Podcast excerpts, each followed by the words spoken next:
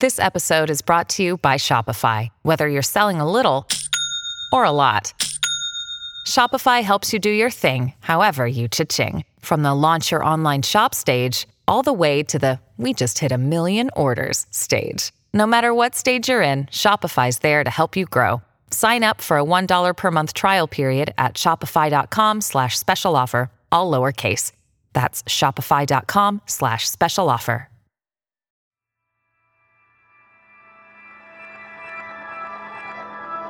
Emons Record.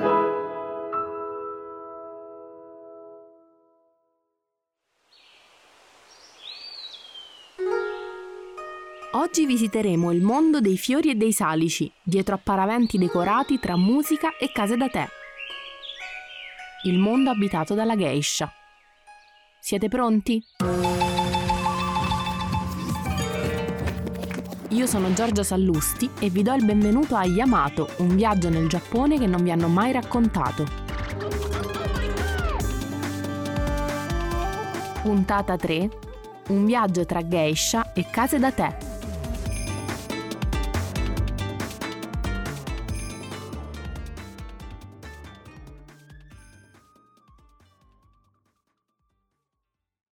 Il mondo dei fiori e dei salici, chiamato in giapponese Karyukai, è quel microcosmo misterioso e spesso sconosciuto in cui vivono e lavorano le geisha.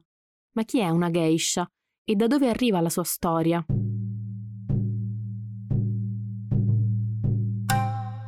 La storia della geisha affonda le sue radici molto lontano nel tempo.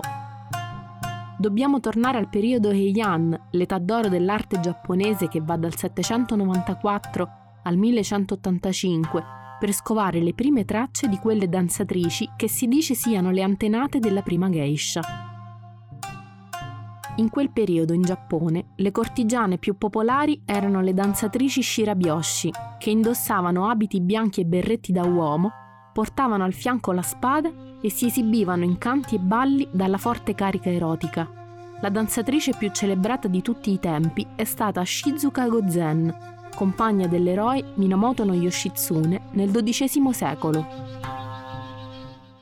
Shizuka era nota per la sua indicibile bellezza e per il fascino delle sue danze, così magico che una volta, durante un lungo periodo di siccità, gli dei inviarono la pioggia commossi non appena Shizuka cominciò a ballare.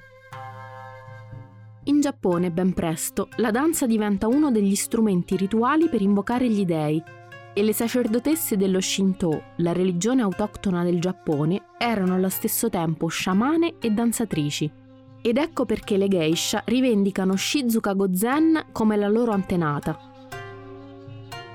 La leggendaria danza di Shizuka è tuttora eseguita sui palcoscenici dei teatri giapponesi, in cui la geisha allarga il suo ventaglio rosso e si fa avanti, avvolta in una raffinata veste bianca di damasco cinese con un candido strascico e sulle spalle un ampio soprabito dalle maniche lunghe tempestate di brillanti, i lunghi capelli neri raccolti sul capo.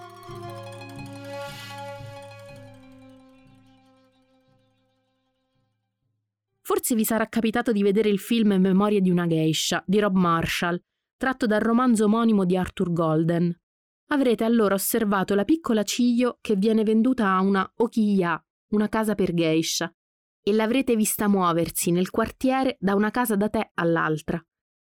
Ma quali segreti nasconde questo mondo dove si muovono le protagoniste della nostra storia? Durante il periodo Edo, che va dal 1600 al 1868, in Giappone esistevano dei veri e propri quartieri del piacere, con bordelli aperti grazie a autorizzazioni governative. I più famosi e frequentati erano lo Shimabara a Kyoto e lo Yoshiwara a Edo, l'odierna Tokyo, in cui la prostituzione era contenuta e regolata con una precisa gerarchia delle lavoratrici, un regolamento che è rimasto in vigore fino al 1957. A parte le prostitute, altre categorie che lavoravano con l'intrattenimento avevano il permesso di operare in queste zone designate. Le geisha dunque vi rientravano a pieno titolo. A loro era ufficialmente proibito avere rapporti sessuali con i clienti e rivaleggiare con le prostitute, ma li intrattenevano con canti e balli. Le professioniste del sesso erano infatti solo le yujo, le donne di piacere. durante la loro iniziazione al Toko no Higi, l'arte erotica, venivano istruite su come appagare un uomo in fretta e fingere un orgasmo convincente.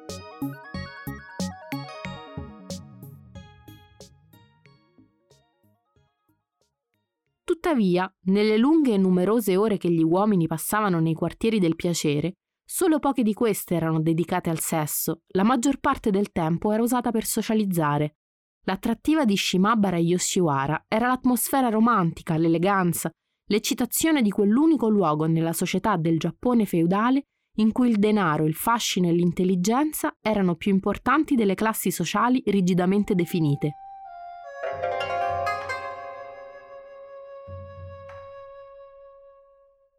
Le prime geisha compaiono nel 1600 circa, nelle feste a cui partecipano anche le sex worker Yujo con i loro clienti, ma, sorpresa, le prime geisha non sono donne, bensì uomini, chiamati anche hokan, cioè buffoni, oppure taikomochi, portatori di tamburo, e sono loro l'anima di ogni festa.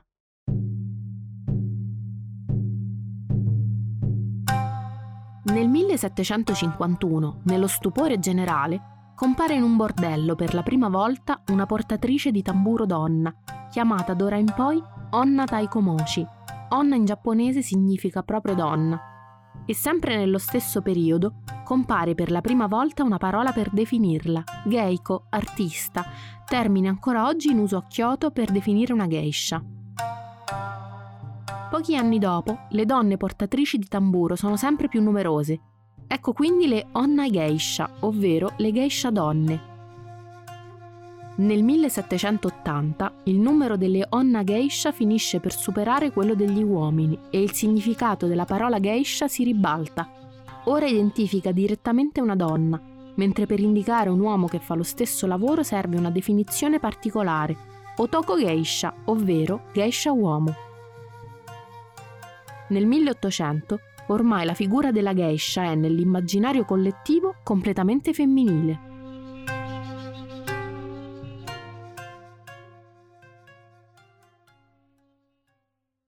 Diversamente dalle Yujo, le donne di piacere che durante le serate erano imprigionate nei luoghi in cui svolgevano la loro attività, una geisha cantava melodie popolari e poteva entrare e uscire a piacimento da ogni festa e dal quartiere.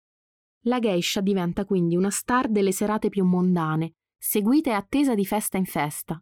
L'attività della geisha diventa perciò così popolare che nel 1779 viene istituito il Kenban, l'ufficio che controlla e regola le attività delle geisha, un ufficio che esiste ancora e che oggi ne cura gli ingaggi. Nel 1712 viene data un'autorizzazione a costituire le cosiddette chaya, cioè delle case da tè, ovvero dei luoghi di intrattenimento, la prima nasce a Ponto Cho e poco dopo a Gion e a Kamishichiken. Questi tre quartieri di Kyoto sono ancora oggi famosi per l'eleganza e la maestria delle proprie geisha. In queste chaya, a servire i clienti erano autorizzate solamente le chatate onna, letteralmente le donne che preparano il tè. Tuttavia, nel giro di un secolo, verranno sostituite dalle geisha, le vere regine di questi quartieri, che la loro arte renderà leggendari. È qui infatti che tra il 1800 e il 1840 sarà possibile incontrare le geisha più inarrivabili. Inoltre, la frequentazione in questi luoghi di musiciste, danzatrici e uomini benestanti segna un momento di grande fioritura delle arti, tra musica e letteratura. Ancora oggi, comunque, i quartieri di Ponto Cho, Gion e Kamishichiken sono famosi per l'eleganza e la maestria delle proprie geisha. Tuttavia nel 1840 le riforme Tempo modificano profondamente il Giappone. Tra le varie disposizioni prese dal governo ci fu ad esempio la chiusura dei bordelli e le Yujo restarono senza lavoro. Stessa sorte sarebbe toccata anche alle case da tè, l'unico luogo in cui incontrare geisha e chatateonna, se una ragazza di nome Haizen non avesse deciso di preparare il cibo e assicurare il servizio al tavolo con veri e propri banchetti, annaffiati di sake, lavoro che prima era appannaggio degli uomini.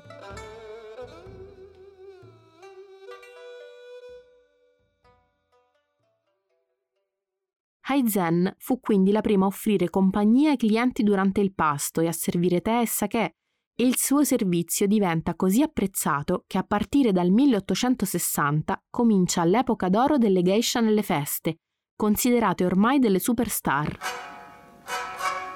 Gli artisti le dipingono e gli uomini perdono la testa per loro, comprando tutte le stampe che ritraggono le loro preferite. Le geisha dettano la moda in fatto di kimono e accessori e alimentano il loro stesso mito e la propria immagine, affascinante e romantica. Nel 1870, Pontocho, che come ricorderete è il primo quartiere di Kyoto ad aver costruito una sala da tè, viene designato ufficialmente come Hanamachi, cioè distretto dei fiori, e ottiene così uno status particolare.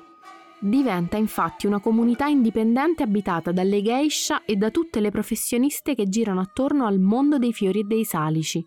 Questo spazio fisico eppure anche ideale che comprende non soltanto le geisha, ma anche chi gestisce le case da tè, i ristoratori, i parrucchieri, i portantini di risciò. È un mondo quasi fatato in cui gira molto denaro, senza che il cliente se ne avveda davvero, visto che anche i soldi sono chiamati fiori.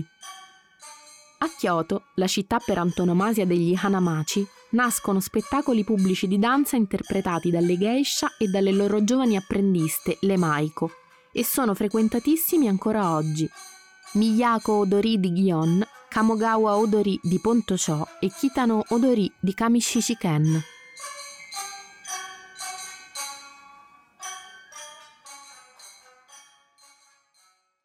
Dopo soli due anni, nel 1872, il governo emana l'editto per l'emancipazione di geisha e prostitute.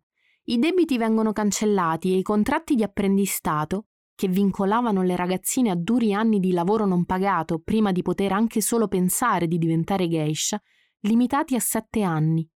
Il lavoro diventa più libero e nel 1898 si contano quasi 25.000 geisha in Giappone, Shimabara a Tokyo, seguendo lo sviluppo della metropoli, diventa uno degli Hanamachi più fiorenti.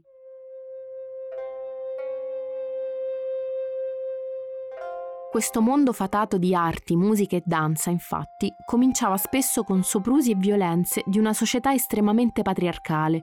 Spesso le bambine che finivano nelle okiya, le case delle geisha, erano vendute dalle proprie famiglie povere.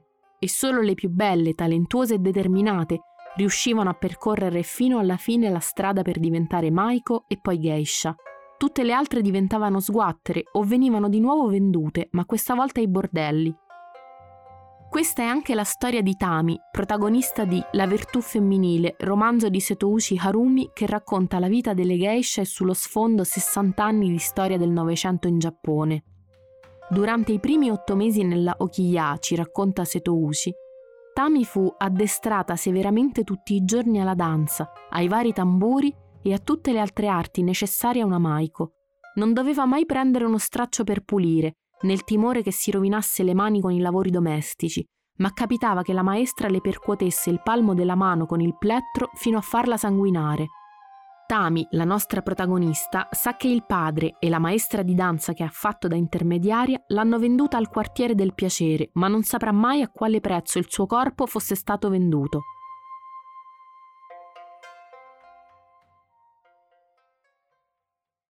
In tempi lontani, ma non così tanto se ci pensiamo, non esisteva libertà di scelta per le ragazze. Una bambina non poteva decidere se andarsene spontaneamente o restare in una okiya, Quasi sempre era stata venduta con un contratto capestro e da subito si trovava indebitata fino al collo nei confronti della proprietaria della casa. Fino al giorno in cui non poteva ripagare tutto e troppe volte quel giorno era solo un'illusione, la ragazza stessa era di proprietà della casa.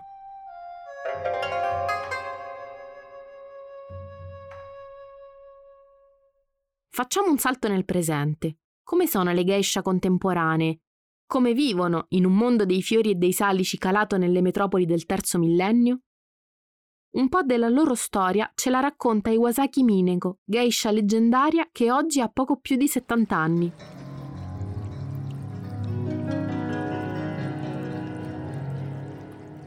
Mineko nasce a Kyoto nel 1949 con il nome di Tanaka Masako ed è stata la geisha più famosa del suo tempo fino al suo ritiro all'età di 29 anni. Mineko entra nella casa per geisha della sala da tè di Gion, la famosa Okiwa Iwasaki, quando ha appena 4 anni. Bambina molto dotata, viene adottata legalmente dall'Okasan, la tenutaria dell'Okia, la casa per geisha appunto, Madame Oima. Mineko diventa Maiko, cioè ufficialmente un'apprendista geisha, all'età di 15 anni e viene scelta come Atotori, cioè erede dell'Okiya. È in quel momento che prende il nome di Mineko, con cui diventerà famosa. A 16 anni è la Maiko più celebre del Giappone. A 21 esegue la cerimonia dell'erikae, il cambio del colletto sul kimono, ed è con questa cerimonia che diventa a tutti gli effetti una geisha. Dopo la morte di una delle sue mentori nel 1980, Iwasaki decide di ritirarsi, all'apice della sua carriera, sperando che il suo ritiro faccia scalpore e possa quindi scuotere Gion verso le riforme, soprattutto sull'istruzione delle giovani Maiko. È convinta che il Karyukai, il mondo dei fiori e dei salici, deperirà se non saprà adattarsi ai cambiamenti sociali. Si sposa nel 1982 e ha un figlio. Ora si occupa di arte.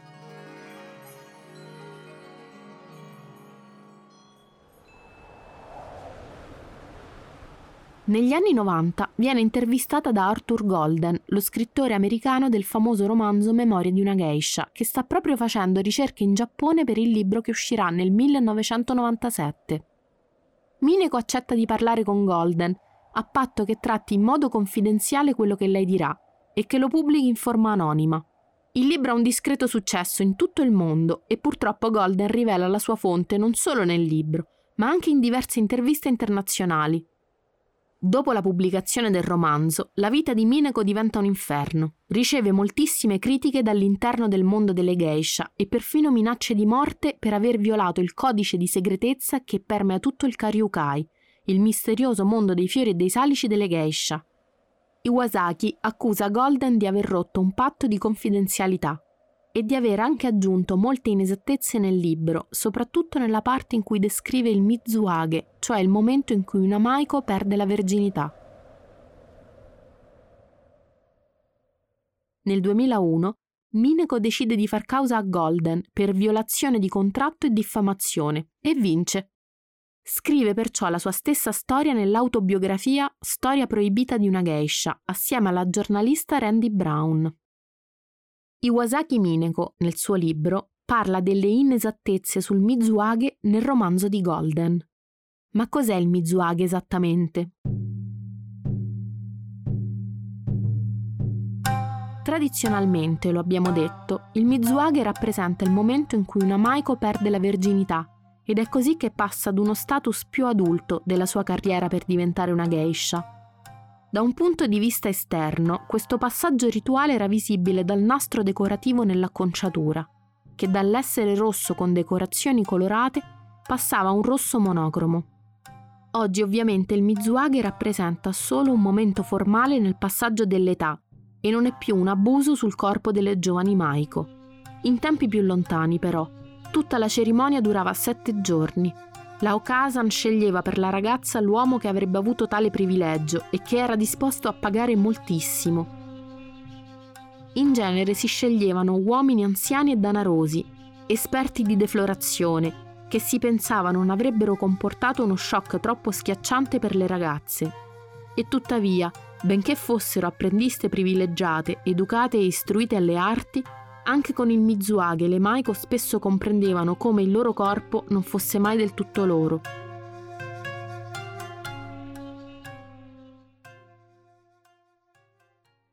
In effetti, prima che le leggi fossero riformate, le Maiko e le Geisha, che non avevano la fortuna di diventare Atotori, cioè eredi della casa, vivevano ingabbiate da una montagna di debiti contratta con l'Okiya, incapaci di guadagnare abbastanza per estinguere il debito e finalmente lavorare in proprio.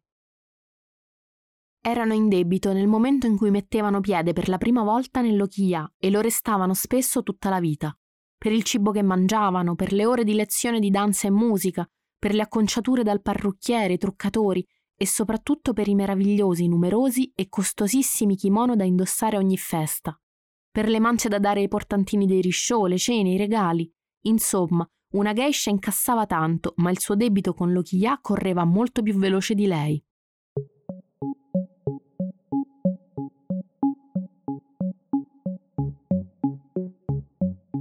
arrivato il momento di andare al lavoro. Nell'istante in cui una maiko o una geisha si infilano i geta, le calzature giapponesi tradizionali, sono già al lavoro. Per quanto informale possa essere l'incontro, la tariffa oraria va pagata. Le geisha chiamano la loro mercede Hanadai o Ohana, soldi floreali, ma difficilmente parlano di denaro e le tariffe vere e proprie sono avvolte da un alone di mistero. Sappiamo però che le tariffe orarie si aggirano intorno ai 50.000 yen, circa 400 euro, per una maiko o una geiko, a cui il cliente deve aggiungere la cena, le laute mance, la musica e i musicisti, e gli alcolici che scorreranno a fiumi.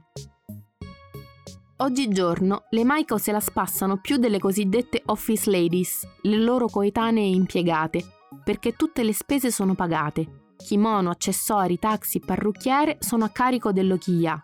La Okasan, la proprietaria della casa da geisha, trattiene i guadagni delle ragazze durante la loro permanenza nella casa, anche se distribuisce delle paghe mensili. Adesso tutte le mance dei clienti guadagnate durante le serate restano alle Maiko. Se dopo l'Erikae, il cambio del colletto, la Maiko decide di continuare nella professione come geisha e si accasa in una Okiya, possono trascorrere anche un paio d'anni prima che riesca a mettersi in proprio e contrariamente alle Maiko non avrà più molte richieste. Le Maiko sono famose per i kimono sgargianti, le risatine, i modi affettati da bambolina, ma la professione della geisha è tutt'altra cosa e il suo successo dipende dalla versatilità della sua conversazione, dalla capacità di suonare e danzare. Può trattenere tutti gli incassi, ma deve sopravvivere solo con quelli. L'esistenza di qualsiasi geisha è molto più semplice se c'è un dannà. D'altra parte la tariffa della geisha è così alta da non essere nemmeno paragonabile a quella della Maiko.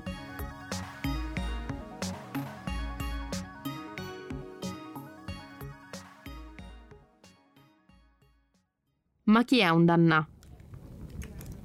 Il sistema Danna era la caratteristica peculiare del Karyukai ed essere sfacciatamente ricco era il requisito fondamentale di ogni Danna. Intorno alla fine degli anni 90, mantenere una geisha poteva costare dai 20 ai 30 milioni di yen all'anno, tra casa, kimono, parrucchiere e taxi, e cioè più di 200.000 euro.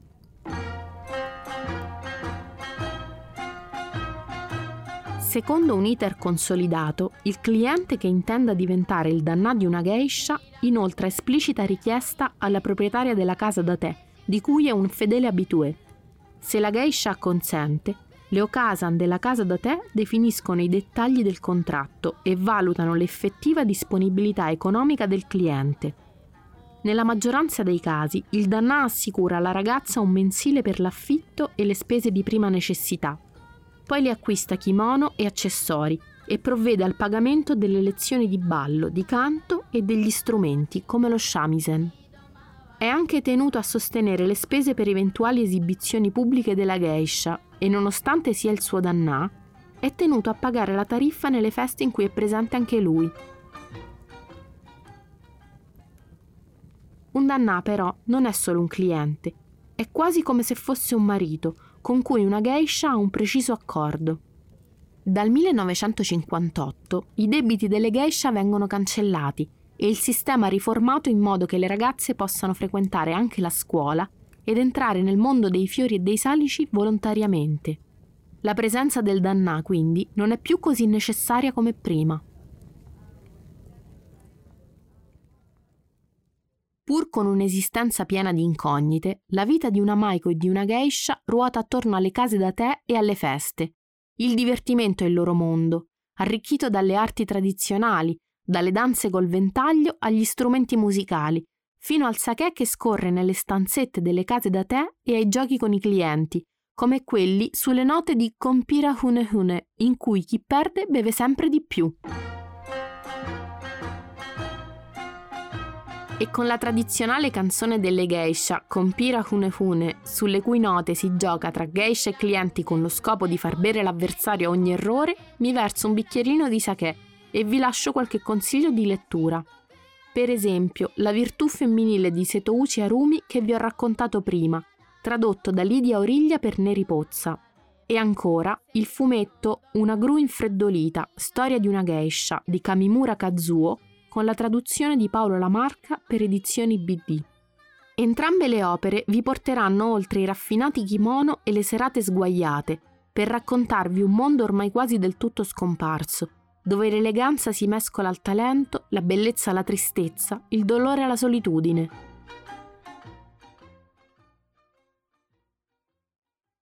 Vi consiglio anche una serie su Netflix, The Makanai, prodotta da Koreeda Hirokazu, regista del film Un affare di famiglia, e tratta dal manga Maiko-san Chi no Makanai-san di Koyama Aiko. Le protagoniste sono Kiyo e Sumire, che si trasferiscono a Kyoto per diventare geisha. Sumire è piena di talento, mentre Kiyo viene cacciata dalla scuola. Il suo vero talento però è la cucina, e come Makanai sarà la cuoca delle giovani Maiko della casa. È una serie perfetta se volete curiosare nel misterioso mondo dei fiori e dei salici, il Karyukai, le relazioni tra le donne che lo abitano, il cibo e il rapporto fra tradizione e contemporaneità in Giappone.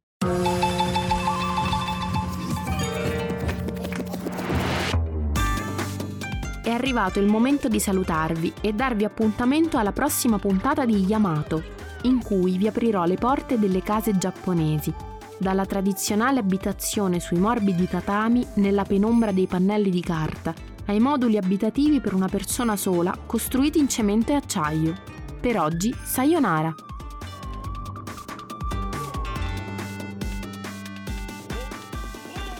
Avete ascoltato Yamato di Giorgia Sallusti, un podcast prodotto da Emons Record.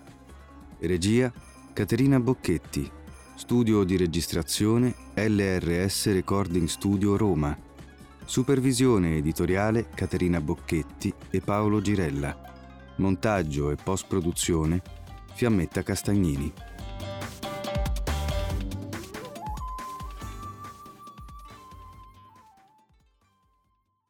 Ti è piaciuto questo podcast? Ascolta anche Il Dio che danza di Paolo Pecere e Quattro capanne di Leonardo Caffo.